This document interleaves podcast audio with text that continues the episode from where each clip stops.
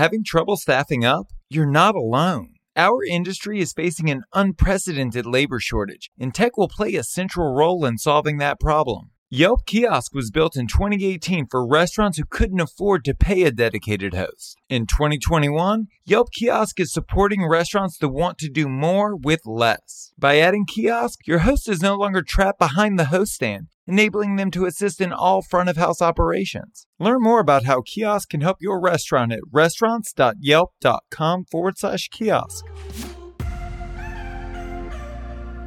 Welcome to Restaurant Marketing School. I'm Josh Kopel, a Michelin rated restaurateur. Together with restaurant marketing expert Andy Rosenblum of Dining Alliance, we're unpacking the tools and tactics used by million dollar marketing agencies to help you grow your restaurant. Join us daily to get marketing tips you can use in your restaurant today. Today, we're going to answer the question to prepare from scratch or not to prepare from scratch. This is a big debate that I think a lot of restaurants face. I always advocate for restaurants empowering their chefs to focus on the things that they really want to make from scratch, whether it's sauces, side dishes, marinades, whatever it might be.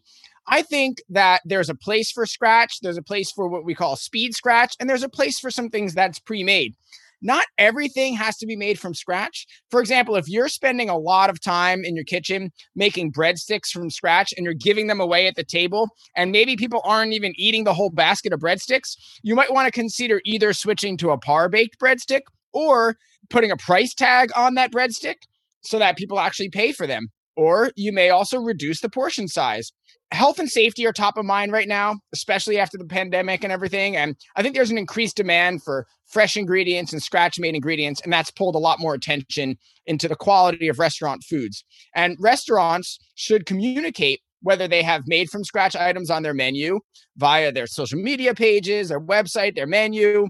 Use words like homemade, from scratch, our own, uh, secret recipe, whatever it might be, to attract people towards those specific dishes that you are making from scratch.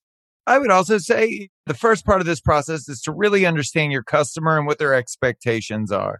I owned a bar in Hollywood for 10 years.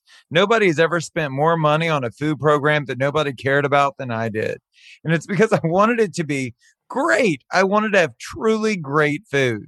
And so we brought in, I mean, literally like celebrity chefs, chefs you know on TV to come in and refashion this bar program. We were doing like shrimp and grits, but it looked like sushi and you could eat it with your hands and nobody cared really because they mm. weren't there for the food. I would argue that some of my most loyal patrons in 10 years never ate at the restaurant. And so when we talk about preparing from scratch, whether to do it or not, the conversation can extend to beyond food to beverage as well. And we were a bar more than anything. And had I put that kind of love and care and attention into the beverage program, which is what everybody expected from us and what they really wanted to get from us, I think we would have gotten a lot further.